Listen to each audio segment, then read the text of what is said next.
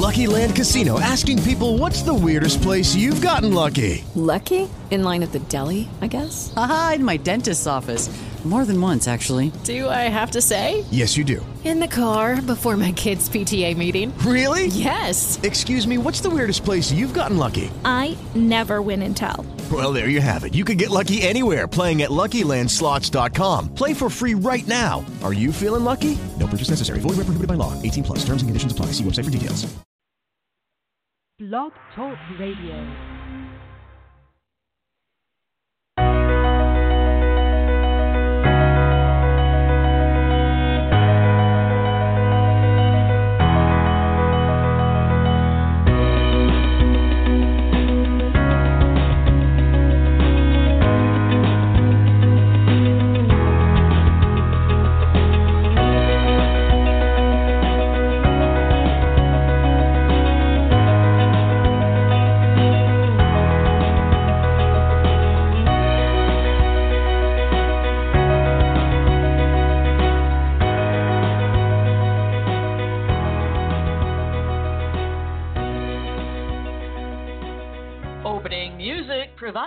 bensound.com. Welcome everyone to today's Earth Energy Forecast Show on this Tuesday, January 14th, 2020. Thank you for joining us today, or if you're listening later to the podcast, I am your host, Joan Cerio. I am so excited to do this show today because today I get to bring on a friend of mine and a fellow blog talk radio host, Susan Larison Danz, who is going to talk about these prophecies of mystical women throughout history. She's been studying this for over 10 years now for her project, The Prophetess Legacy Feminine Voices of the Divine. Beginning her career as an intern in an uh, artificial intelligence lab in 1985, Susan Larison Danz has degrees in mathematics and computer science and has spent much of her life focusing on how we can seamlessly integrate objective observation of the world around us with transcendent spiritual experience. Her master's thesis project involving self modifying code was created as part of the Superconducting Super Collider project intended at the time to be built in Texas. A lifelong writer and researcher, Susan is an expert on legendary prophetess Mother Shipton. You can go to mothershipton.com. She also works as a producer and advocate at lightedbridge.com and speaks at spiritual conferences. Susan launched her blog talk radio podcast, The Frontier Beyond Fear, in 2010, creating an archive of over 400 episodes. You can find those at frontierbeyondfear.com. I'm so excited to welcome you to the show today, Susan.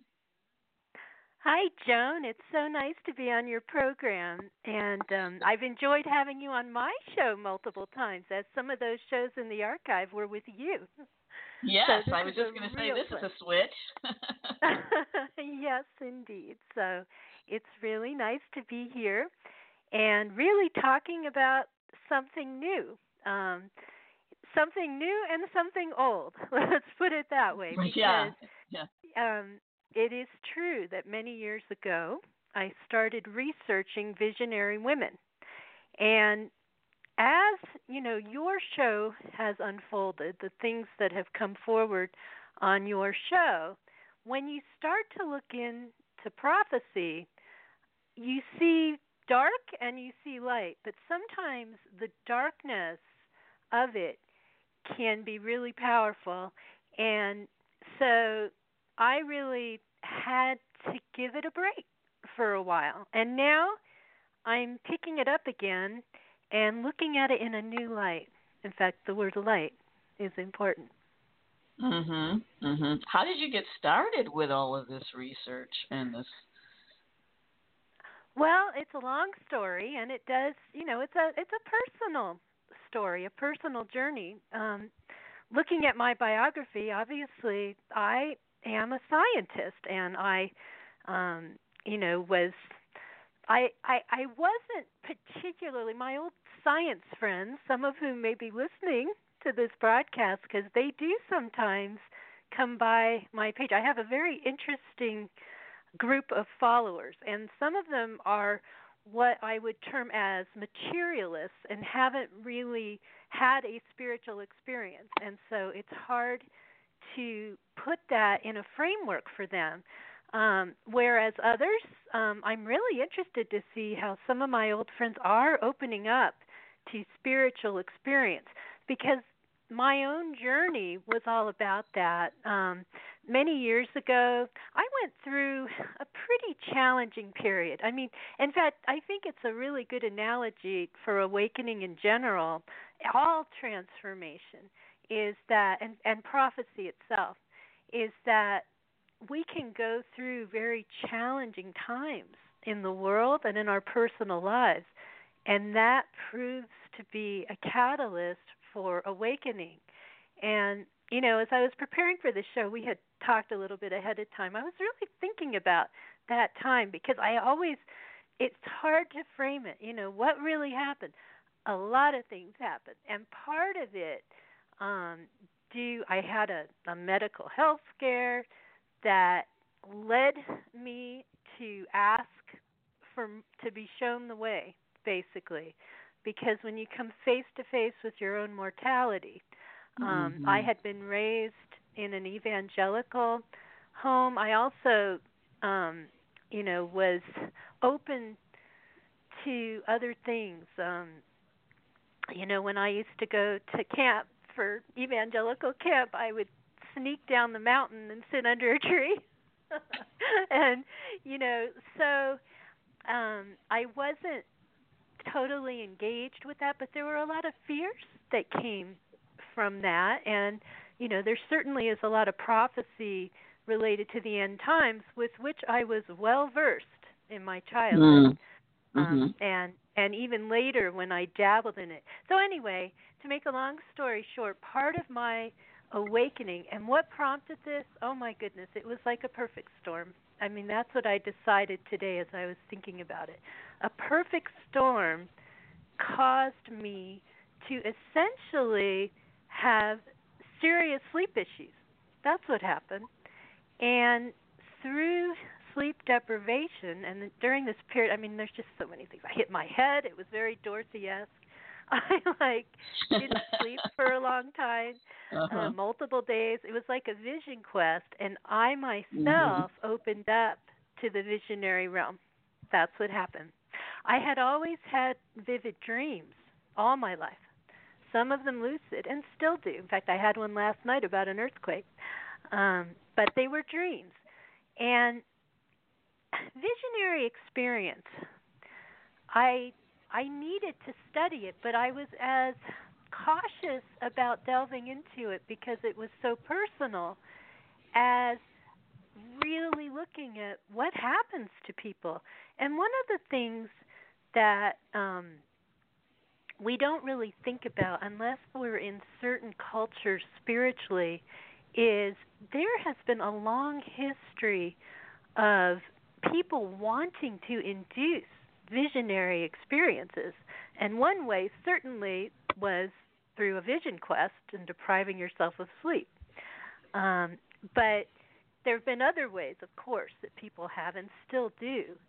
And when we do this, and I'm not necessarily advocating for this. In fact, my path now, because this was many years ago, really is about staying grounded and having just an intuitive connection. That's where I need to be with it right now. I don't need any more of you know the the fireworks, the the the more elaborate visions. Right. And some of the yeah. women we're going to talk about, you'll see they were nuns. They were having ecstatic experiences. Mm-hmm. I mean, this goes all the way back um, to ancient times. Um, and you know the mystery schools, and then many indigenous cultures as, as well. We have looked for this, and we are wired for this under certain circumstances. And I think that that part of my own journey with this is to to come to a greater understanding of that. And you know, even in my own family, ironically, I was not a part of this, but I am the granddaughter of an Assemblies of God street corner minister. and he was really old by the time I I I'm one of the um latecomers in my family. And so his influence it was only on part of the family. And yet what's interesting about that is in our culture today there are people seeking visions certainly within the evangelical community but also in other communities indigenously in the so-called new yes. age community everywhere mm-hmm. so so maybe even for myself, as it's a continuing journey as I work with this, um, it's good to to see that that we need to really take a look at what's going on. There have been some scientists who have come, like in the 60s, people were making discoveries. I mean, they were making scientific breakthroughs. Tesla, many years ago, claimed to have seen a vortex of light. He had visionary experiences. Um, mm-hmm. And yeah, and and so I think we need to to really look at the nature of human consciousness. That's what we're talking about. What, right. Yeah. What is available to us is far greater than we realize, and on the edges of that can be these powerful experiences. However, you really need a shaman or you need a guide. In the ancient world, you had guides. In indigenous mm-hmm. cultures, you had guides. In our culture, we've cut ourselves off from everything. We've right. cut ourselves yeah. off yeah. from all the ancient um, tools or knowledge, and so it's not so easy. And scary at times. Oh, it's terrifying because anyone who ventures talk to the people you know I, I use this as an example because it's true i mean talk about people going on trips in the sixties you know for example right, yeah. they encountered darkness and light and the mm-hmm. same thing is true for any type of visionary experience and for me and and my own history we're really talking about this happened in 2003 which seems to have been a powerful year for a lot of people. I've talked to other people yeah. who said things yeah. happened to them in 2003. I don't know what energy, you know, there's something for you to research, Joe. what was going well, on? Well, right off, I can think then? of it's a five, and there's a lot of change that comes with yeah. number five. Well, but, yeah. You know, yeah, it was, and it was powerful. really the things leading up to that. I mean, 2001 was a tumultuous year for us all. I mean, our foundations yes. were rocked here in the U.S. Mm-hmm. and mm-hmm. outside of the U.S. Oh, and then definitely. 2000, oh yeah. So this really, for me, um, was a relatively short period um, after 2003, and you know, I could spend all day long on the whys, except to say that it happened. And one of the things I will share that only now, which is so incredible, that right before this show, I would take the time because I've been working with this. Part of my personal journey is to work with what happened back then and better understand it. Um, I saw a vision of a tornado. I saw that vision as clear as day. I saw it, I heard it, I felt it coming. I literally heard people preparing for it. I heard everything that had to do with this tornado. And at the time, I told my friends, you know, some of my I was starting to get some some more um well, actually a variety of friends of different spiritual backgrounds. And we didn't know if it was in the future or the past. And in some ways, I still don't know that because tornadoes can follow a similar path. But somehow during the 2017 anniversary of this tornado, which happened in 1957 in the Kansas City area, I have just verified that I saw it exactly where it was. I was looking out the window at it exactly where that tornado was. and I saw wow. it across time. Mm-hmm, And, mm-hmm, you know, I say my experience was Dorothy-esque because it is true at the time. To be fair, I don't want to attribute too many special abilities to me. I really had hit my head like Dorothy. and I saw a tornado. In fact, I had, you know, I was given a CAT scan, an MRI at one do you point. have, I mean, do you have know, Toto? Toto's not around anymore. on. What's that? So Do I have Toto's a- not around anymore. You did have a oh, dog. Oh no! But although it did have to do with my dog, I mean, this is crazy too. I mean, I I, I should use No. that term. I mean, this is impossible. That during the time of this vision, I felt that my dog had died in it, and actually she was still alive. But then I even found a link to my dog with this tornado, which is so weird. This has to do with if you've seen a dog's life, those of you listening who may not believe in reincarnation, I do. But if you've seen a dog's life, which is about dogs reincarnating, that's the way this particular dog and the one who came after has felt to me. Not only did I see this tornado, I lived in a house right where it went over, and my dog the first one was born, or the second one was born where the tornado started, and the one before mm-hmm. her was buried um, right under the tornado. And so she's got some kind of a link to this tornado too. So I actually have Toto. and Toto a, too. A, a reincarnated version of Toto. And so this may sound so unbelievable, and yet let's part of verifying spiritual experience, which is what those of us as scientists tend to try to do, it's for yourself. In fact, I invite, although be careful what you wish for, for any yeah. scientist sitting out there to open yourself up to more proof because you will find things synchronicities which are meaningful coincidences and other things that will prove this to yourself. And finally, just before the show, it's like once and for all, that tornado vision makes sense. And and so it, it isn't as much about proving all of this to everybody else. You really can't do that. You can to a point.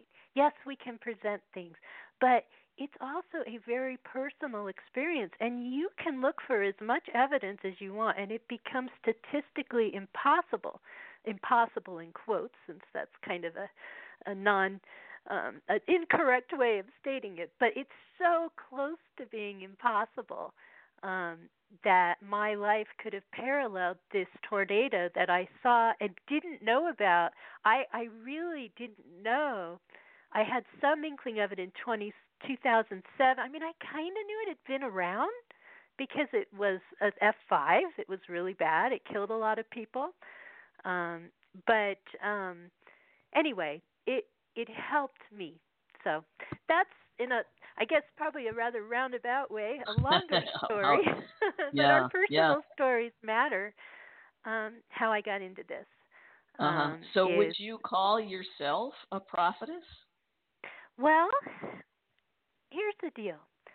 I had some experience. I feel like, you know, Jodie Foster in contact. I had an experience and and it it helps that it was a long time ago for me. I mean, I I highly respect those people who can have these things and integrate them and stay, you know, and and talk about them. But really, what that did for me was open myself up to a more gentler intuition, I would have to say. So there is no question that my experiences, whatever happened back then, opened me up. And that I navigated through really a variety of visionary experience. It isn't just seeing the tornado thing was really vivid. I mean, that was incredible. Um, but other ways of knowing is, you know, you can feel like you know something or that, you know, you're experiencing something without seeing it with your eyes. Let's put it that way. The tornado was unusual because I literally saw and felt it physically. Um, so wow. I don't want to you put myself up this. on. Oh yeah, I felt it. It was coming for me. In fact, it's very possible this was a past life. I don't know. I mean, clearly my dog has some connection to it. And do we reincarnate with our animals? I do believe we do. Oh, yeah. Yeah. So I could have been seeing my own life. You know, there's it's not necessarily linear, but I could have actually been seeing. I was born in this life after the time of that tornado. Not to say it's a total requirement.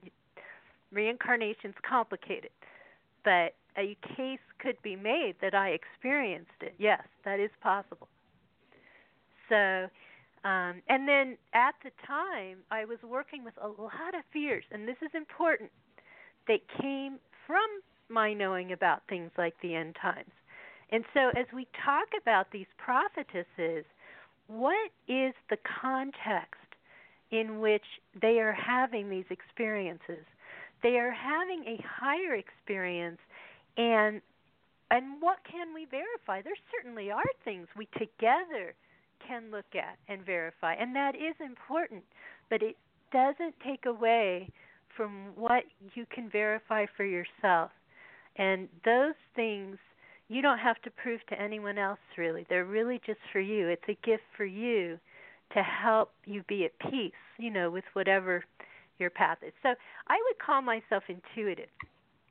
And I have had some things happen where I've seen some things in addition that I'm hesitant because of knowing the nature of prophecy, sorting it out. You know, even the tornado, was it going to happen or was it in the past? You know, that yeah. wasn't clear. It it really a mindful person who has an intuitive experience like this, you don't want to scare people. I mean, really. You don't want because what if you're just working through your fears? Vision quests are like that. You encounter yes. your fears. Mhm. You do. So- yeah. As much as I'd like to say that all of these prophetesses and what they're saying, you know, actually I don't want to say that it's all true because some of this is really dark. Um, but we as a culture like to put people on a pedestal who provide this kind of information. We have always sought it. You know, even the ancient oracle, we've sought it personally, we've sought it for cultures, we've sought it when we used to go to war. I mean, Mhm, we mhm. live in a totally different time now where only a small segment of the population, but maybe bigger than we think, is still looking at prophecy. You know, because I come from that evangelical culture and still have, you know, I'm still surrounded by it and interested in what is being said in terms of prophecy. Um, I know there are a lot of people, and they're listening to this show. I know from my own show, The Frontier Beyond Fear, I often speak to people of different spiritual backgrounds, and that's a sizable group of people who believe in prophecy. So, um, but I think they would also respect a person who isn't going to rush into saying, "Listen to me," because you're Mhm. not going to get that from me. you're just going to get what can we look at together. I'm not going to put myself on a pedestal and tell you, like some kind of an oracle, this is going to happen, because Mhm, mhm. I had my own experience that I'm sorting through. Now, some of these women did. These women, you know, their words were reported, and um, there are a lot of interesting things around the women. And I chose to study women in particular just because I felt like they hadn't been studied enough.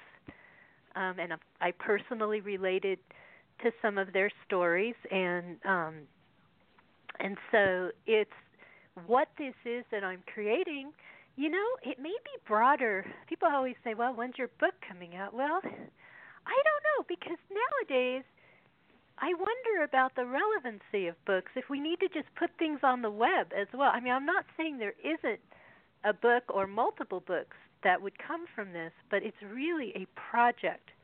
And I have shared a wealth of information on Mother Shipton, for example, on mothershipton.com, and more is coming that could very well be in a book, but I choose to freely share it on the internet because I want that resource to be available to people to think about it. And the same may be true for some of this information. Yeah, so it's interesting that you pick women um, because we we know about uh, Nostradamus or Edgar Cayce. You know, we've heard so much about the men that have been the prophets, but not so much about the women. Uh, so tell us a little bit more about Mother Shipton, who was referred to as the 16th century's female Nostradamus of England. Right. Right. Well, the reason I got involved with Mother Shipton, and this happened pretty early on, is because I started to discover so many anomalies about her. Um, people weren't talking about her accurately, truthfully. She and I wanted to get, as a scientist, some more accurate information out there. But at the same time, as someone who's spiritually aware, I wanted to, and let's let's be careful there. I do not believe spirituality is independent of science. All of these things are a journey to discovering truth. That is a materialist view that, you know, anything spiritual couldn't be science. Let's I do that subconsciously even when I talk and I need to stop myself and say exploring spiritual experience and consciousness and quantum realities and quantum physics and multiple dimensions and all of that. That's science. That's science, people. And I need to remind myself too. Um, Mother Shipton, a lot of people will say she didn't exist at all. In fact, many historians hmm. were saying that that she was a legend. You know, that she was kind of like um you know, like the Arthurian legend, although people will claim that actually existed in its own way. She was like Merlin um or something and that she didn't really uh-huh. exist. And yet there have been people and there was a really obscure historian who lived in the area where she did, who was not particularly spiritual but really wanted to know if she lived. And I openly on my website and his name was Arnold Kellett and he died during the midst of my first discovering this. I had wanted to talk to him, and then he died. Um, but um, he actually did a lot of groundwork in trying to prove that she existed, and but who she was.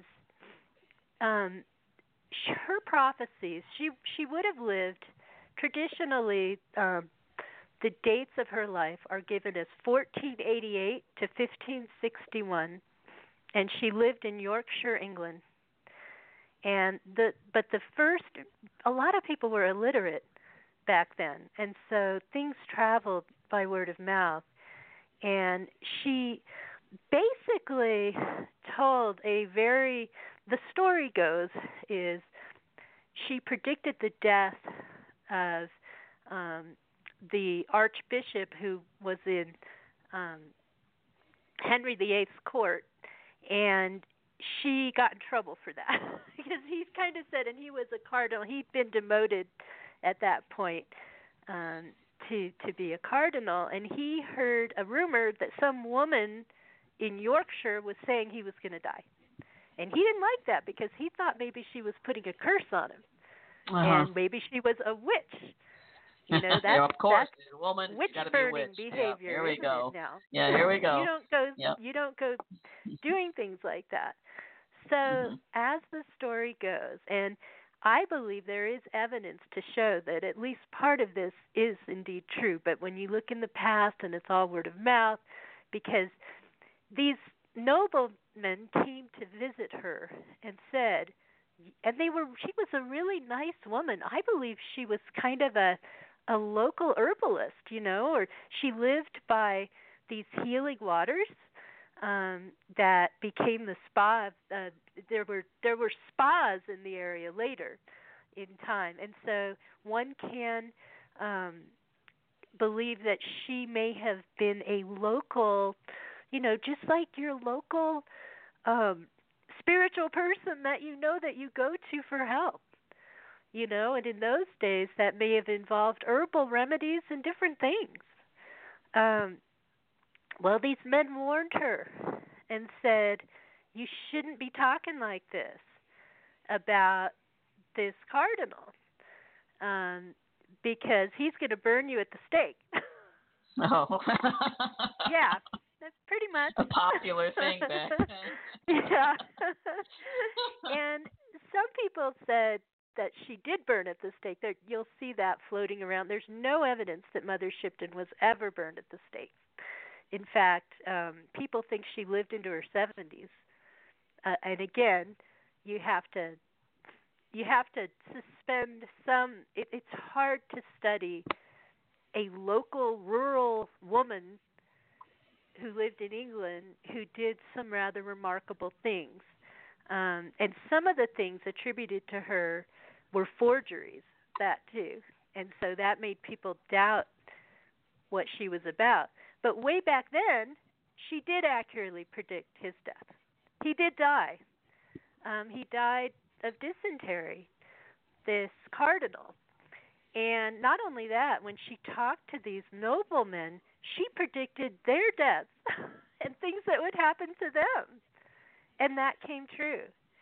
Um, and some of that, that's some of my own research too. Is I've really looked at some of these prophecies. Some of it has been done ahead of me, and I've I attribute that. But other things, I've really tried to look at some of these prophecies and better understand what happened to these people. Could she have been right? And I'm not going to get into all of them because we'll spend the whole time on Mother Shipton and not the Earth. But it's important to say that there were things that happened that led people to believe in Mother Shipton. And also, this historian pretty much verified with documented evidence that she successfully um, perceived the siege at York. There was a prophecy about that in the 1600s, and more importantly, the fire of London. And there's an amazing wow. story about the fire of London. Now, Nostradamus also predicted the fire of London. Um, that is among Nostradamus's prophecies. But Mother Shipton, um, it is said that people believed so much in Mother Shipton's prophecy when London caught fire, they got out of there because they said Shipton said it's going to burn to the ground, and they were out. And it could have even made the the fire worse. Also, there's some evidence that she accurately predicted the plague that had occurred there before the fire of London. Oh, interesting. So, yeah. So, in any case, there and you know, you have to look at contemporaneous accounts. There was a mm-hmm. ship's captain in his log during the fire of London. He was out um on the water and he said to his crew, Shipton's prophecy is out while he's watching London catch fire. You know, so let's talk about that. He didn't say, "Oh, you know, I heard about this lady a long time ago, or I think her name was Mother Shipton." No, all he had to say was Shipton's prophecy was out. In other words, everybody knew who this was. It's like it's like, oh mm-hmm, oh my God, mm-hmm. the city's burning, and and this is a verified account that he said that. Um, and let's be clear that her name wasn't. She may have had a relationship to marrying Shipton. There's this reference to Shipton's wife um, in history, but her real name was, we believe, Ursula. And the earliest account of her name, which nobody believes, and this is another thing I explore on MotherShipton.com that nobody else has really talked about, but to me it made sense they called her Soothtel.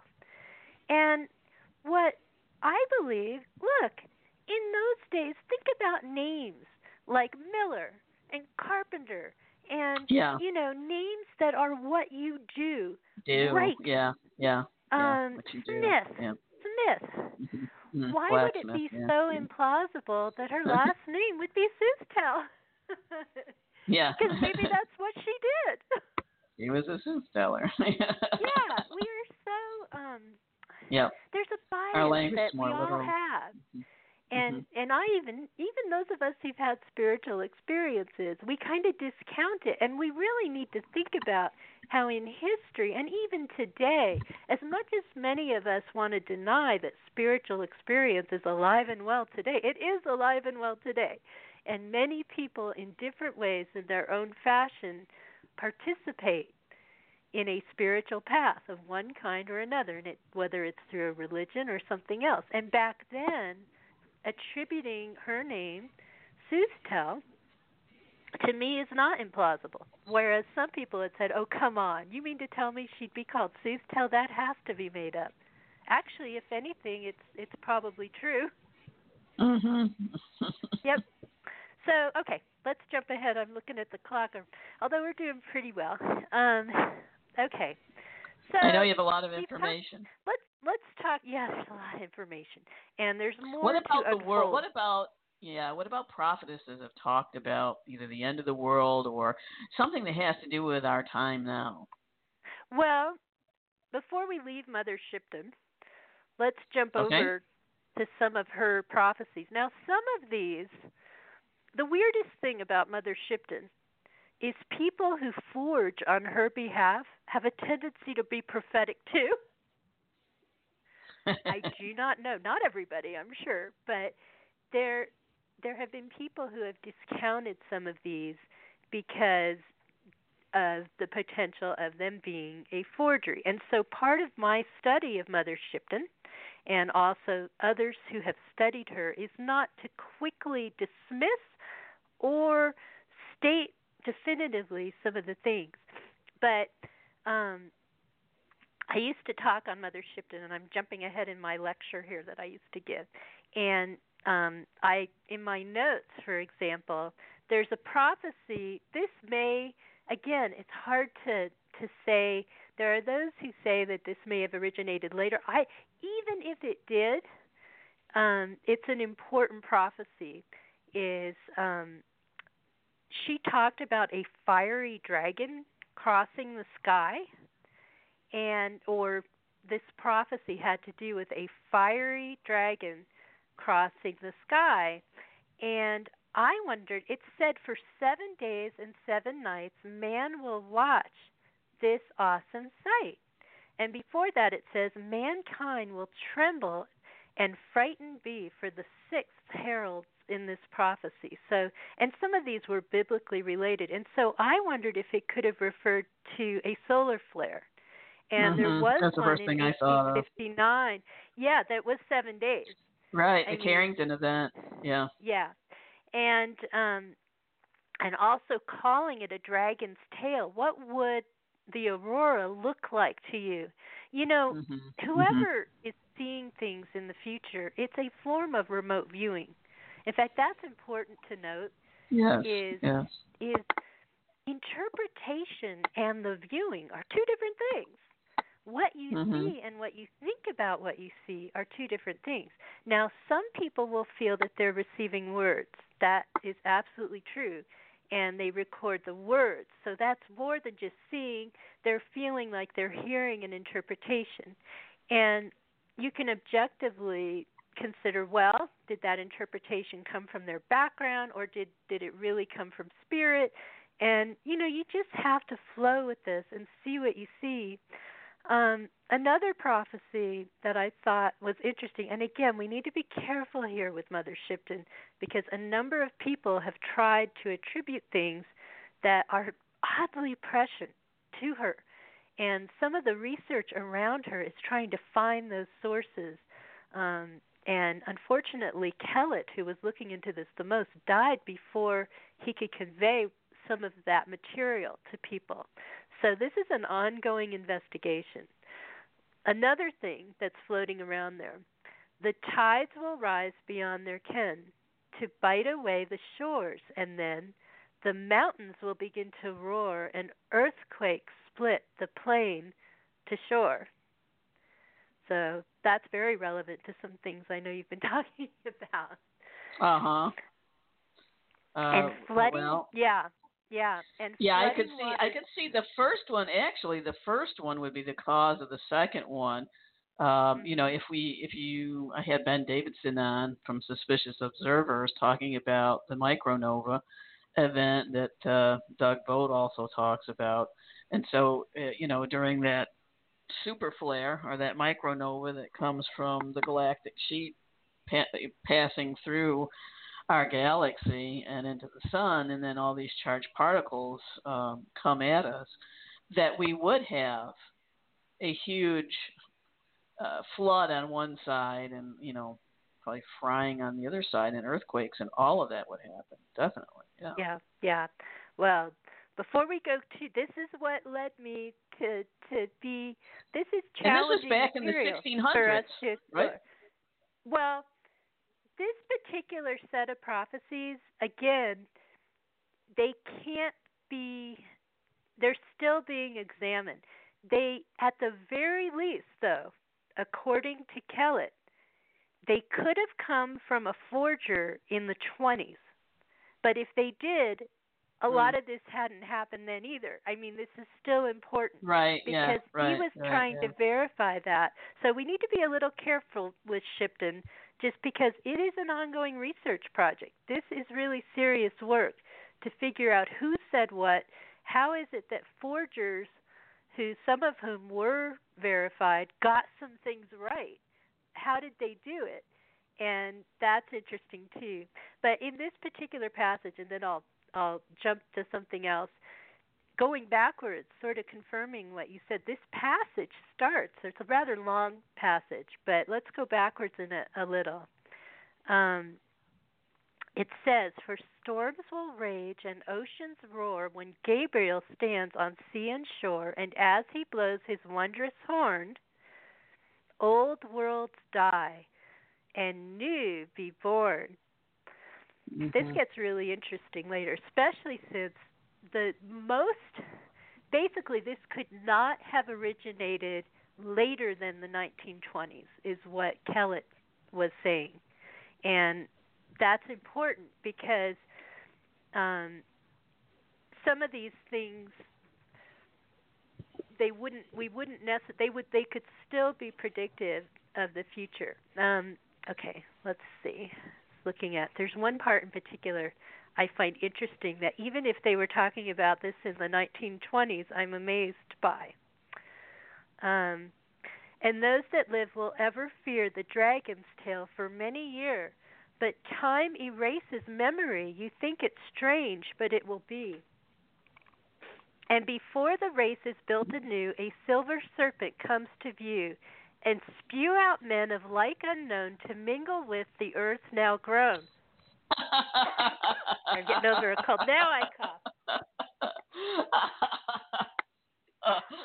oh, well, Maybe now I should have Krista Berno back on from talk about the ETs. Yeah.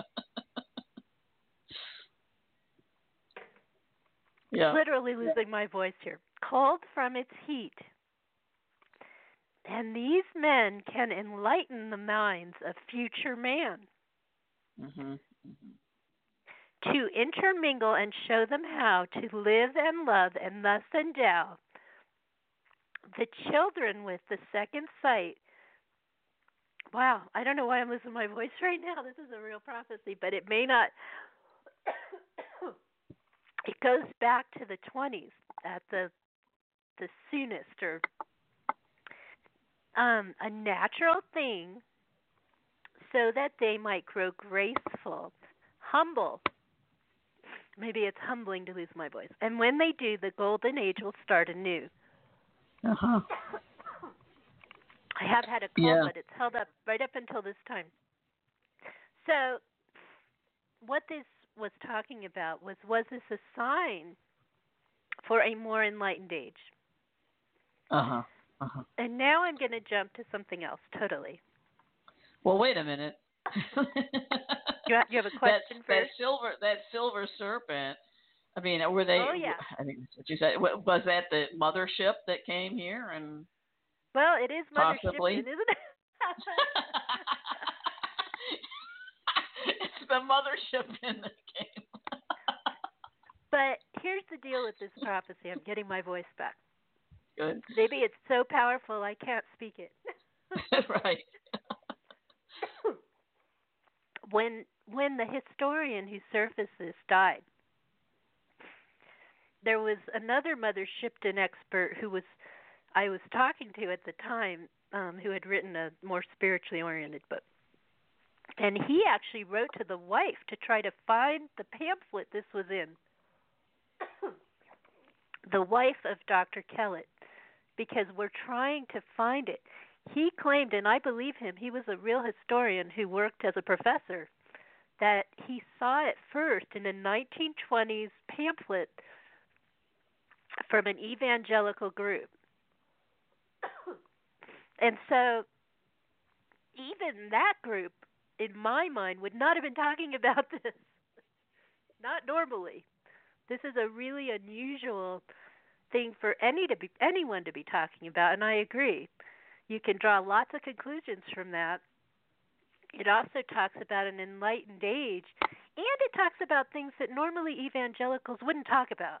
Truthfully, having come from that background, they don't usually talk about like indigo children or you know, No, enlightened no, children yeah, of the yeah. new earth No, or things yeah, like that. And yet this originated a long time ago, and I do Wow. believe him that at least in the 20s, and you know, his thing was he believed these people were forging in Mother Shipton's name. I mean, that is true. This is where we get into the forgery business.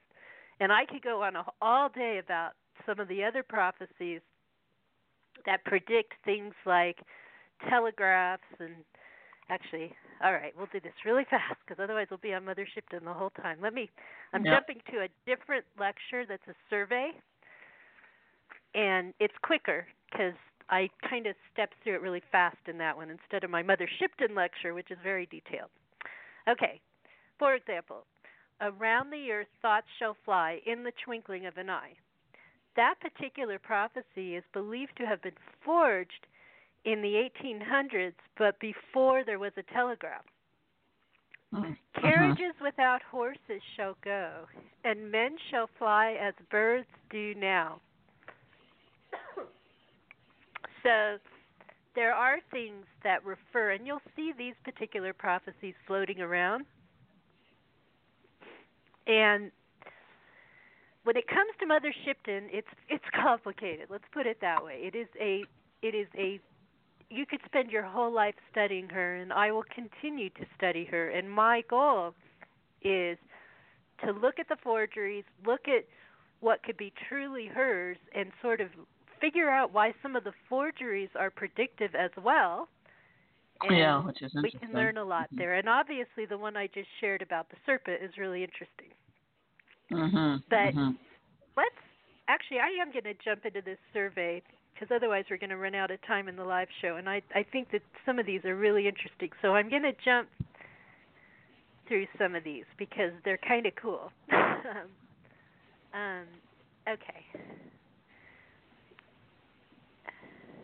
This is from the Sibylline Oracles. Now, they're a little bit different. The Sibylline Oracles are a little bit different than the Sibylline books. They sound like the same. Um, there, there were these. The the Sibyl of of Cumae um, wrote a number of prophecies. Those were around 500 BC. But this particular wow. set Oh yes, this particular set is from the second century to the sixth, the sec- second century BC to sixth century AD.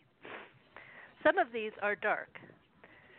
Um, a single day will see the burial of all man, of mankind, all that the long forbearance of fortune has produced, all that has been raised to eminence, all that is famous and all that is beautiful, great thrones, great nations all will descend into the abyss, all will be overthrown in one hour. And during that time, quote, men would be living on unholy enterprises. Then it says, this is from the Sibylline Oracles, sometimes referred to as Sibylline as well.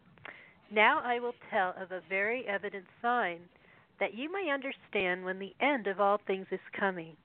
When swords in the starlight heaven appear by night towards dusk and towards dawn, and straightway dust is carried from heaven to earth, and all the brightness of the sun fails at midday from the heavens, and the moon's rays shine forth and come back to earth, and a sign comes from a rock with dripping streams of blood.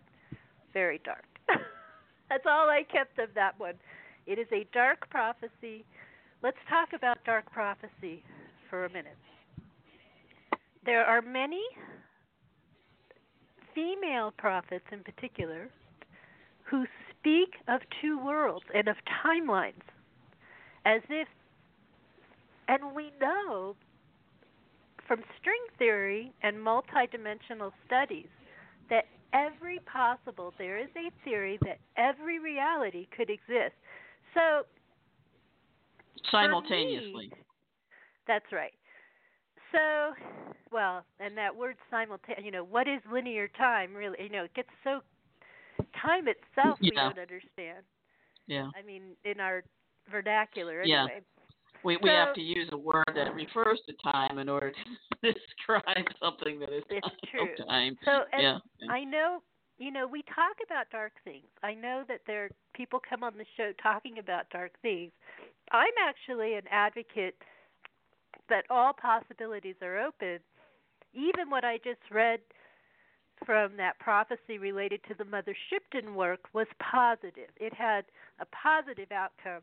and these same people also said, No more will treacherous gold and silver be, nor earthly wealth, nor toilsome servitude, but one Mhm. fast friendship and one mode of life will be with the glad people, and all things will come and be an equal light of life. That's second century BC.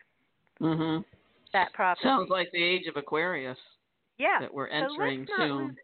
When Saturn Yeah. moves into Aquarius soon, yeah. Yes. Yeah. So Mhm. so we have to hold both of these things in our hands. This was true of my own experiences I had. There were some dark things and then the extremely loving, incredible, unconditional divine love coming through. So it's important. Um, okay, I'm going to jump looking through. Okay, here's one. Um, Odelia. Many of you have heard of Saint Odile. She lived 662 to 720 AD. She was born blind, and her father viewed that as an evil sign and sent her to the nunnery. to the nunnery you will go. Okay. She healed her own That'll teach you. Mhm. She She healed. did. She healed at the Mhm. monastery. One of the things Mhm. she talked about was listen to this. How would she see this? A single projectile charged with all the power of the universe, an incandescent column of smoke and flame as bright as 10,000 suns rose in all its splendor. What A does that nuclear you bomb. Well, yeah. A nuclear bomb. So what did she see? You know, is she a remote viewer? She she may have been Mhm, blind and she mhm. hurt, healed her sight, but she was seeing something. She had a second Oh, yeah. sight. Right. Um, yeah, that's usually yeah, what happens. yeah. but, yeah. Okay. Jumping ahead. Um So do you think that maybe she was predicting uh when we used the bombs in uh Japan? she In World War II? that. Yeah, you know, not all of this is necessarily in the future. Not all of this necessarily says we're all going to, you know, die in a nuclear war. Some of yeah, this let's talk very about I mean, say, say a few more give us a few more examples and then let's talk about that because, you know, are we destined for this or what? So so go ahead Well, and, and Again, we talk about the timeline. Um, okay, well, we Mhm. got to talk about Hildegard of Bingen. She's really interesting. Oh yeah. Oh, yeah. 1098 to 1179.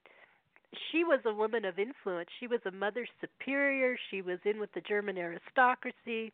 She had visions starting at the age of three. She Wow. shared her visions to three popes and many in royalty. She was a real woman of influence. She wrote a book blaming the fall of mankind on Satan and not on Eve. There's Hildegard for you. Yeah. Um, and she fell out of favor with the the church. Of course. At one course. point. Okay, here's the Patriarchy. prophecies from Hildegard. They try to. Uh-huh. I, I'll have to speed this up because there's just so much. Okay, the time approaches when princes and people will renounce the authority of the Pope, which is interesting. Oh, and listen to this about the comet. Before the comet comes, many nations, the good accepted, will be scourged by want and famine. The great nation in the ocean that is inhabited by people of different tribes and descent will be Sounds devastated US. by earth I know, earthquake, storm, and tidal wave. It will be divided and in great part submer- submerged. That Which- nation yeah. will also have many misfortunes at sea and lose its colonies. Oh, Through its- who, who I saw know. that too? Yeah, there's been several people that saw that too. Yeah. Yeah, Hildegard. Through its tremendous pressure, the comet will blast much out of the ocean and flood many countries, causing much need and many plagues. All sea coasts will be full of dread, and many will be destroyed by tidal waves, and most living things will be killed. Even those who escape will die from horrible epidemics. But then she also predicted a peaceful age after the earth upheavals when citizens of, quote, the great nation will carry no weapons in a land of abundance. Basically, um, so she also talks about. She talking about two worlds? I believe so too. Let's talk about wor- Okay, I know we're coming close to the end of your live show. I We've got so. we got about thirty minutes left. Yeah. Oh, good, good. I thought it, the live show was an hour, but that's great because we got plenty of No, we have thirty minutes left. Yeah, we have 30 I'm minutes going to jump to one of my favorite two world prophets prophetesses is a more recent person, Mira Mira Alfasa. She was an Indian mystic. She lived 1878 to 1973. She was known as the Mother. This prophecy came from 1931. Quote A new world is born. At present, remember this is 1931. At present, we are right in the midst of a transitional period in which the two are mingled. The old world persists, yet all powerful, continuing to dominate the ordinary consciousness, and the new one slips in quietly, unobserved, to the extent that externally it changes little for the moment, and yet it works, it grows, till one day it will be sufficiently strong to impose itself visibly. Unquote. Wow. Mira Alfasa, That, that doesn't talk 1931, from India. Yeah, going from 3D to 5D, a lot of um, spiritual Uh-huh. teachers are teaching right now that yeah, we might have these two worlds, the new Earth, that may be Yep. coexisting right now. Yes. Wow. Yep. That's why when we look at these things, and remember, everything does exist. I mean, that's the interesting thing about multidimensional theory. Everything exists. Not to mention, there's another problem that I surfaced with Mother Shipton, actually one of the forgers. Um, and this is a really serious thing to keep in mind. We think that all these prophetesses and prophets are seeing real things in the world, and they are. But there is a they are in this sense. There is a prophet. There's a prophecy related um, to Mother Shipton that has to do with seeing images on a wall. She was looking at movies and or somebody actually that one may be a forgery but even that i've tried to prove there were no movies when this thing showed up. You know how, what were they talking about? Seeing images on a wall. So one of my theories that i advance in the prophetic world is because entertainment in the modern world is so dominant in our consciousness i mean all kinds of things Mm. even literal dragons. Look at game of thrones. There's Yeah. nothing absolutely nothing to stop a remote viewer from the past to see what was dominating our consciousness at this time. And that really gives you some some cause for hope when you think about that because Mhm. and it makes total sense when you think about prophecy as remote viewing. And I personally experienced this with a tornado. I mean, I saw that thing and I was right in the space. I opened a window and the drapes, looked out and saw where that thing was across time. So I didn't understand it. No, I wasn't looking at a movie. I could have been. So, you know, we really have to be honest with ourselves about um you know what are, what's going on here? We're scientists. What's happening? Does it mean that it's all false? Or just watching movies and that's it? No no. But it is possible that some of this comes from what's dominating our consciousness because we watch a lot of you know dramatic stuff in our age and they couldn't have predicted that. I mean they had plays and stuff and puppetry and things i mean but they wouldn't have had a concept for seeing these things and it was a prophecy related to Mother Shipton that clued me into this. Um, though I do believe I'm the first person to talk about. it. I haven't seen others talk. I mean, I can't be sure. I haven't read every possible book on prophecy, but it is something that, at the very least, I came up with independently, thinking about what people could be seeing. I mean, this could even influence Nostradamus. I mean, it depends on how you view prophecy and what you're looking at. But putting that aside, what we're seeing here, there are many explanations that we need to be thinking about. That's our scientists. That's our scientific impulse.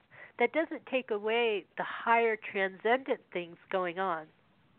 I mean, I had a personal, I have a personal intuitive connection that has surfaced things. I mean, Joan, you know, even in the last week, I surfaced something pretty much impossible and really fast. You know, there are things Really that fast, happen, and and you know, you can't explain it, and and so there is spirituality. So let's not go too far down that path and throw the baby out with the bathwater.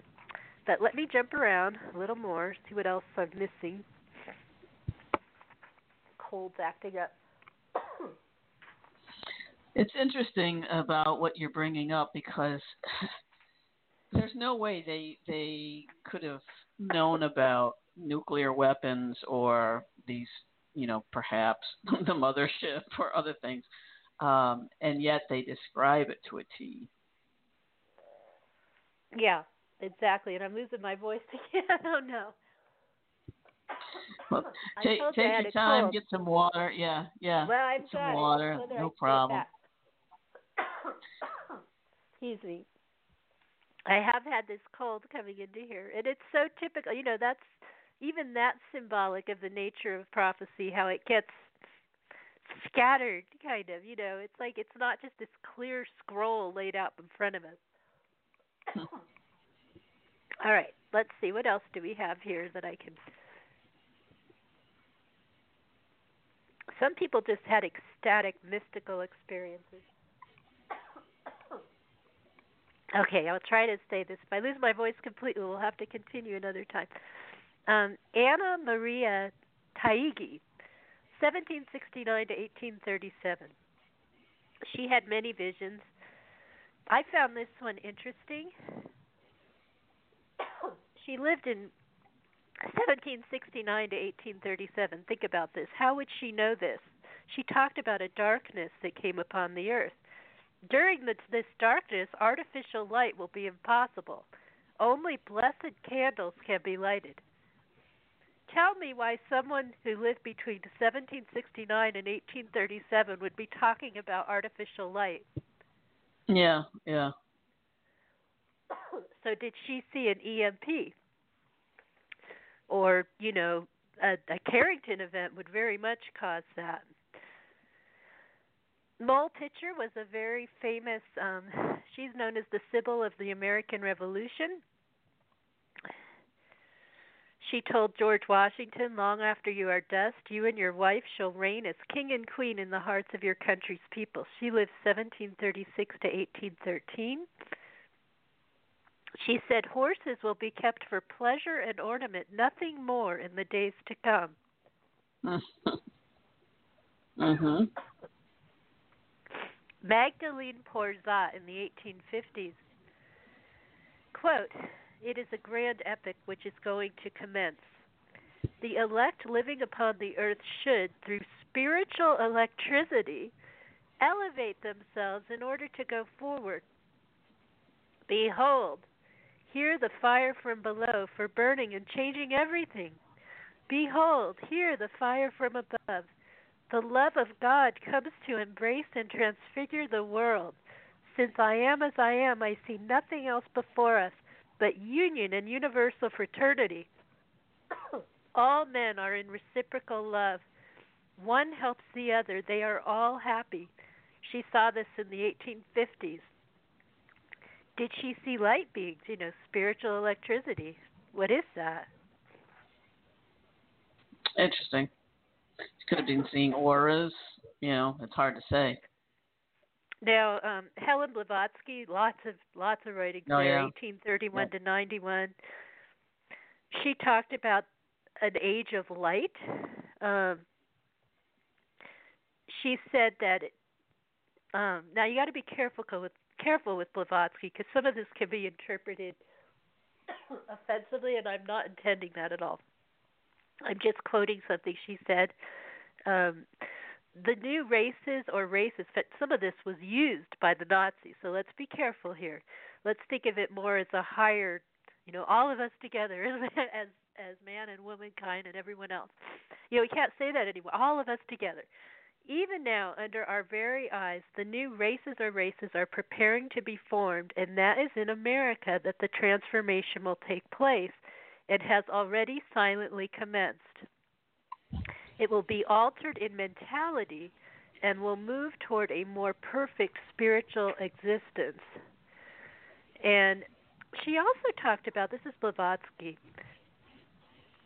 Whatever plane our consciousness may be acting in, both we and the things belonging to that plane are, for the time being, our only realities. As we rise in the scale of development, we perceive that during the stages through which we have passed, we mistook shadows for realities, and the upward progress of the ego is a series of progressive awakenings, each advance bringing with it the idea that now at least we have reached reality in quotes. But only when we shall have reached the absolute consciousness and blended our own with it shall we be free from the delusions produced by Maya, which is illusion. Right. That's Blavatsky.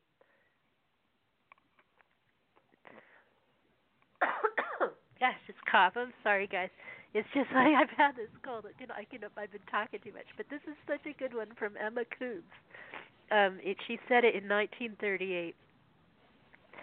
There will be planes shaped shaped like pencils that will take men into space. Mhm. The rockets. Yep. And by doing so, will punch holes in the atmosphere, letting in lethal cosmic rays that will kill many millions. All right, yeah, I think my going to get the best of me here. Yeah. But yeah, Fatima. I don't even. I mean, there's a whole bunch there. Oh, that there's a lot. What? So oh Fatima, yeah. Let's let's let's let's just stop because um, supposedly the Pope and popes.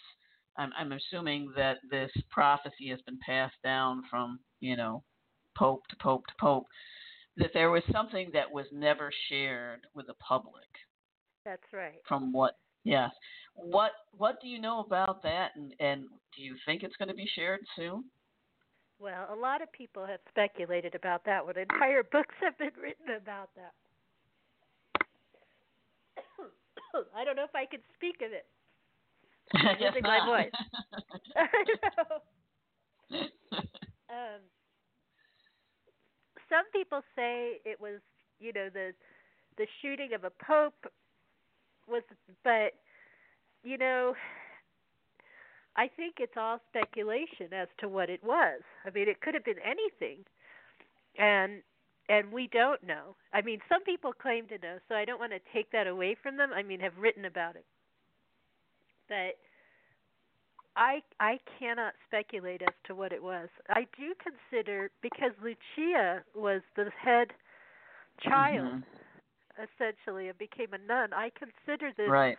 Part of the the prophetess legacy because she was age 10 with her cousins, um her young cousins when you know they saw a lady of dazzling light smelling of roses is what they said. And a lot of things have been manipulated too. I mean, one thing that can happen with prophecy is it falls into you know the hands of the church and then they they they they want to Yeah. mold it to what Mhm. they Mhm. they want it to be molded too so you got to be careful madam sylvia i'm going to jump around a little more and then i'm going to lose my voice if i don't watch it i just want to get this out because there's so many cool things early 20th century Europe will become a unity of one nation, not many nations Huh. anymore. There will be Wow. Different people and different souls, but not nations. I see one banner, white, in the middle of Europe, a tower. The map of Europe, white, not bloody anymore. The heart of the world is broken, yet it rises anew. I cannot understand it. That's Madame Sylvia, Oh, that was interesting. Yeah, isn't it? with the euro and yeah. Mhm. Yep. Um, Ruth Montgomery has a lot of interesting things. Listen to this one in 1985. Now, I don't know if this could have been known in 19. She actually talked of a pole shift. Um, so you really should study Ruth Montgomery, and I probably should too. She said there would be violent alterations in weather patterns. Um, she did foretell, by the way, Richard Nixon's reelection and his resignation. Um, Hmm. She foretold a number of things in her time. She also said, We ask that you picture a giant wave higher than a 10 story building racing toward shore, impossible to escape it. So, in that moment of terror, Yeah. it is well to put aside fear and think only of the good that is to come by passing into spirit. She wrote that in 79. Now, could she have been watched? I just watched a movie that showed that. What was it? Um, well, the day after tomorrow. So yeah, yeah, that whole movie yeah. theory. Sometimes I'll see these prophecies. I would love to write. Right, a there's going to be I this mean, huge flood that they're saying. Yeah. Well, could it could be with, a huge flood too. You just Mhm, don't mhm. know. So that could exactly. be it. Yeah. Yeah. So let's you don't know. be careful. I always open my mind. Yeah, you don't to know. the Yeah. hopeful possibilities. That's me. Yeah. She also Yeah. she she said, "quote In 1985, Russia is devising an electronic system that will be able to knock out U.S. communications at the press of a button." Oh, so good. that could be interpreted in a lot of ways. ways, yeah. or She knock out U.S. elections at the press of a button. Go ahead. She said, "Yep, yep." Thus, it will be one government Yep. and one world, and the new currency to be introduced will be usable everywhere, anywhere. By that time, a new kind of communication will have been established, with travel by spaceships throughout the globe and magnetic and solar energies replacing fossil fuels. Yeah. That was see that 79. Yeah. Yeah. yeah She yeah. said, yeah, color lines will be eradicated because since the human soul is without color, skin tone has no meaning here. National barriers will be non existent as Mhm. each strives for the good of all. And, you know, there, I don't think she was saying. When I read that, I want to believe in diversity too. You know, I don't think we should all become some uniform. I mean, creation is all about diversity, but that's what she said. Um, oh, listen to this one. Never before in world history has there been such potential for a few wrong minded people to control the masses. Yet never has there been so much potential for good if right thinking, peace loving people are there to direct the machines that will be, quote, read daily by millions in schools, offices, and homes. Lives Wow. will be saved, time conserved, and a new lifestyle merge as people take their informational readouts from computers. That's Uh-huh. 1985, and there was no World Wide Web at that time. Mhm. Mhm. She's a little more recent, so she could have seen Right. Yeah. She could. Yeah. Right. Yeah. Yeah. She she did say, um, as we near the last decade of this century, we will encounter evil beings who are intent on taking advantage of everyone. This is the last desperate attempt by evil forces to control the earth before they realize their power will be eclipsed by the shift and the new age. And she wrote that in 1986. Um, Irene Hughes, an American clairvoyant, in 1974 said, In the year 2026, the Constitution of the United States will be no more. In its place will be an entirely different document with an entirely new way of governmental rule. I predict that man will live in greater trust and love of his fellow man at that time. That's Irene Hughes. Interesting. Okay, Yeah, I know I'm still jumping here. I we still have time. It's fun Yeah, to jump around, minutes left. actually. yeah, I know. I, I'm almost done jumping. Annie Kirkwood. Um, quote: "The time is drawing near when you will be shaken and frightened." This was in um, a book published in 1991, so this is more recent. Not because of punishment, but to renew the land and the minds of mankind. The real tragedy during this time would be to lose one's spiritual growth. The planet Earth is being bombarded with forces which will cause it to change its direction in relation to the universe. In future time, man will be as different from the man of today as you are from the caveman. I like to think of the coming new era as era as the quote after time, for truly it will be the after time when we all will live in peace. It is time for an evolutionary period to come to Earth. Man will change drastically. He will evolve into a new species. Unquote. That's Annie Kirkwood. Yeah. Um, Sounds like was- Barbara Marx Southern. You know, she talks Oh, about the new species. Yeah. Yeah. yeah, Homo there was only spiritus. Yeah. I don't know what I did with it. There it is. Mary Summer Rain. She's really interesting. She Mhm. was interpreting the words of a Native American shaman whose name was No Eyes. He was a Shoshone who was born blind. And she talked about, and then I think this will be the last one. Quote, when hot winds blow across the land, they will wither the earth into dust bowls. They will absorb the underground springs and evapor- evaporate artesian water and create great sinkholes over the Hmm. land like massive moon craters. Isn't it interesting how we've been seeing more sinkholes Yeah, lately? so more. Yeah, so many more sinkholes. Yeah. These dry winds will leave devastating erosion in its wake. Excessively high winds will blaze across the country, caring little for the freak deaths they leave in their paths. Tornadoes will increase and become the rule rather than the exception in certain areas. Hurricanes hmm. will rip into the coastal regions with increased force and destruction. Summer thunder thunderstorms will release a tenfold energy through intensified lightning and hail.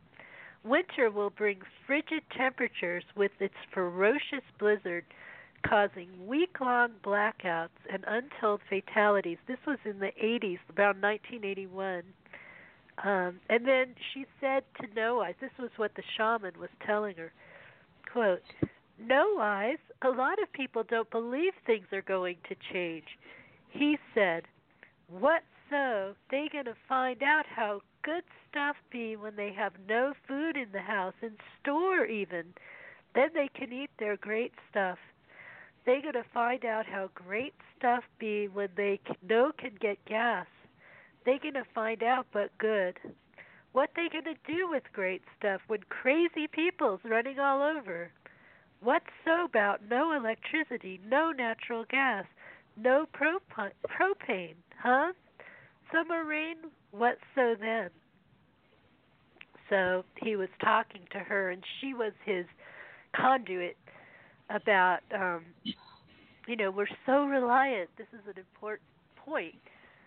We're so reliant in our modern world on things that can so rapidly disappear. And Right. Yeah. you know, One one of solar flare gone. Exactly. Yeah. And one could Yeah. argue that indigenous peoples and people who live much more simply on the land, we've lost touch with that. Mhm. And you know, this may bring us full circle because one of the things I saw towards the end of my time and I how did I see this? It was more not visually. I didn't see something like right in front of my eyes. It was more like I felt this coming through to me that there could be a time where we would have to live, or it was an alternative timeline. I wasn't sure. This would recur much closer to the land, that we had lost sight of so much. You know, we think that we live in this really advanced society, but when it comes to advancing consciousness, in fact, this is going to bring me to something I have coming up soon, in an event. Um, you know, is that really advanced? I mean, truly being advanced as a species is to expand your consciousness. It isn't it isn't measured by high technology. That's just a tool. That's just not all cultures even need that and one could right. argue Yeah. I You mean, know, we're using it right now, and obviously this is where we're at, but it does make us more vulnerable as a planet because mhm, we haven't definitely. developed ourselves spiritually. Instead, we've just been focusing on things and uh, and and thinking that high technology is all there is. And you know, things, tools. I think of the 2001 movie where they show the age of the tool. In fact, that's a very um, expansive movie in terms of consciousness. It was just an age. And it's not just a movie, obviously. It's a book. Arthur C. Clarke. He saw a lot of things, and so anyway, um, I think that should wrap up all the voices. We certainly touched a bunch of them. Yeah, we yeah, you did a great job. So the takeaway here though is um, is it true then that we have the power to change this prophecy or prophecies? Can we still Well- change our future? If we go to what the the very prophetesses, which is what I'm studying, prophetesses, who would often forecast very dark things, saw very light things. And that is characteristic of visionary experience in general. So I'm a hopeful person. I I see that there is spiritual potential. we're not we're not at the mercy of um you know we think that we're so limited and yet more of us are starting to realize hey you know you see these synchronicities around us. We see that um you know intuition is real that you know it's impossible it seems that some of the stuff that happens and you prove it and in the presence of others. You know it doesn't it's not always just although you can on your own everyone's on their own path in terms of understanding their own experience we are together observing things that don't conform to the traditional view of the paradigm we've been told that we live in. So I really believe we're on the verge of something paradigm shifting, and that's why we're looking at quantum physics and we're seeing that hey, there are things behaving in ways they're not supposed to behave. I mean, that's kind of what's going on.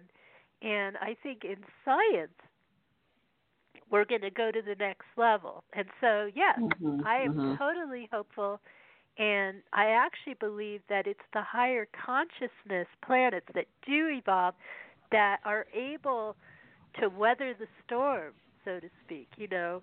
Um, and, and you also have to think about, too, are we really in such an impersonal place? I mean, part of my own experience showed that it was so unlikely that we could even survive on this planet. It's so volcanic. There's so many things here, and you know Especially you can spend now. all day asking yeah. why, but we know that there's something higher, and you know everybody who has experienced that has felt this incredible feeling of overwhelming love, and it's a life changing thing. Um, mm-hmm. You know, mm-hmm. for me, I'm a much calmer person than I used to be, for example. You know, people I get excited about some of these concepts, but I you it's a microcosm and a macrocosm. We are individually learning how to weather our own storms and, and right. take it to a higher level. And what does that mean together? Mm-hmm. Is you're is helping that, everyone then? Yeah. Yes, together. Yes, there is. I mean, if I can be a voice of of looking towards positive futures. The prophetesses say this too, and that certainly is a part of my experience as well. So, so I totally believe in a higher future and a higher path. Um, even while there can be some pretty dark things that happen and scary things, mm-hmm. and the Earth mm-hmm. is powerful. Mm-hmm. And it's interesting from what the what too. Yeah. Yeah, from the ones that you chose, a lot of the ones that you read, and and also with Nostradamus, that there is this you know thousand years of peace, this golden age that's coming. That yeah. a lot of them saw the same thing. So, um, you know, I, I remember I had a psychic circle uh, of friends, and we'd meet, and uh, we did a meditation on well, what, what's the you know, what's the future going to look like, and we all saw the same thing, and it was all golden that's literally right. everything was covered in you know colored in gold and just like you know really beautiful well and you know when i had a powerful experience in the early 2000s it felt like oh my gosh i mean it was so incredible this feeling of you know healing is possible you know that you got this feeling like why can't we get started right away? it kind of felt that way. Like why yeah. can't we just yeah. instantly Do it transform? now. and yet, you know, Try we're here on a journey and you know, a lot of people thought that could happen in 2012. You know, something, and I know you right. have guests yeah, on people talking thought, about yeah. that. Yeah. No, and, that was just the kickoff to the whole thing. right. So Yeah. we shouldn't we shouldn't let our there is absolutely no reason to darken our spirits. I, I I remember I wrote a poem when I was young about it was about nuclear war, something about the earth. Our our spirits were darkened with ashes. We don't need to go there. We can mm-hmm. look beyond that. We have to do this. I mean, we're co-creating a better future. We don't have to give up and succumb to what we're told. Um, we have to look higher. I do believe that absolutely. I am a strong believer in that. Well, I know you have uh, an event coming up that you alluded to earlier. Uh, I want to share that with everybody. Yes, yes, it's actually very relevant. If you happen to find yourself in Los Angeles for the Conscious Life Expo, um, I will be talking about these things, not specifically the prophetesses, although I may mention that in my talk. I'm giving the talk. Um, it's my talk is Sunday, February 9th. I don't have it in front of me. I should have written it down. But yeah, Sunday, February 9th at noon.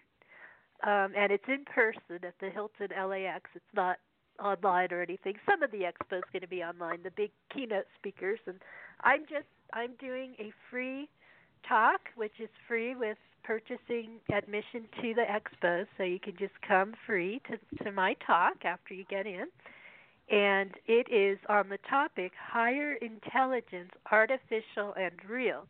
And I'm actually going to talk a little bit about my time um, studying AI and how we always look at the darker aspects of AI, and that I believe that because quantum reality is real, and that that theory is you know these higher a higher intelligence a higher awareness way of looking at the planet is real even ai itself will derive that. Um, and that you know so it's kind of a positive once again i like to be the positive voice and so rather than looking at all the scary things that could be created by ai i'm going to look at something which ai through its you know as as it's able to see more and more things, may be able to actually see the synchronicities going on and see more about some of these theories and actually help us. And it's only a stepping tool. And the rest of my talk is all about higher awareness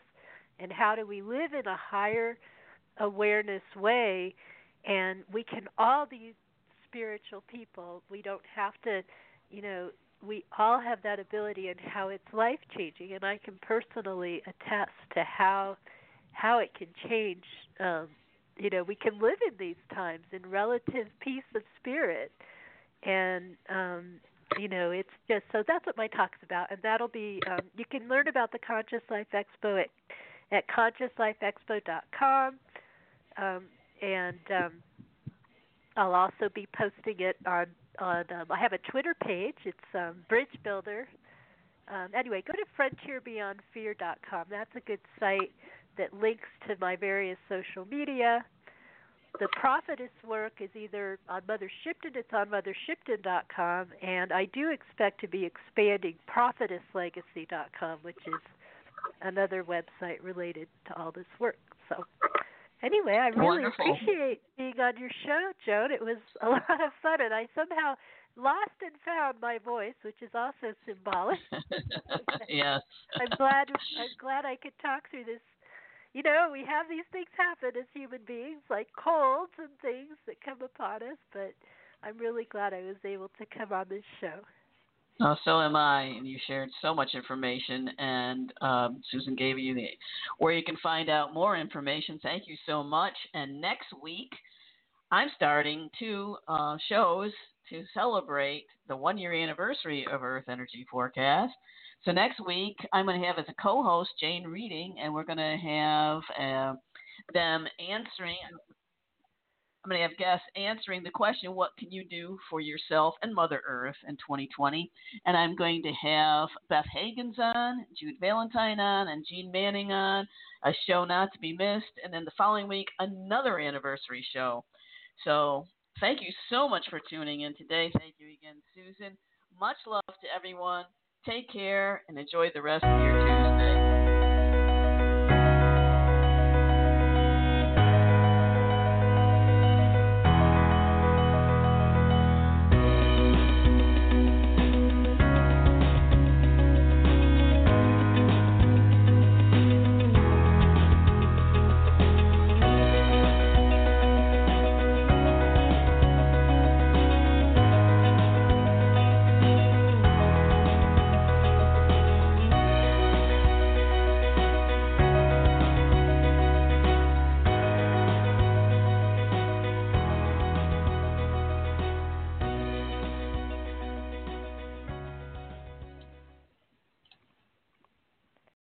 Lucky Land slots, you can get lucky just about anywhere. Dearly beloved, we are gathered here today to. Has anyone seen the bride and groom? Sorry, sorry, we're here. We were getting lucky in the limo and we lost track of time. No, Lucky Land Casino, with cash prizes that add up quicker than a guest registry. In that case, I pronounce you lucky. Play for free at LuckyLandSlots.com. Daily bonuses are waiting. No purchase necessary. Void where prohibited by law. 18 plus. Terms and conditions apply. See website for details.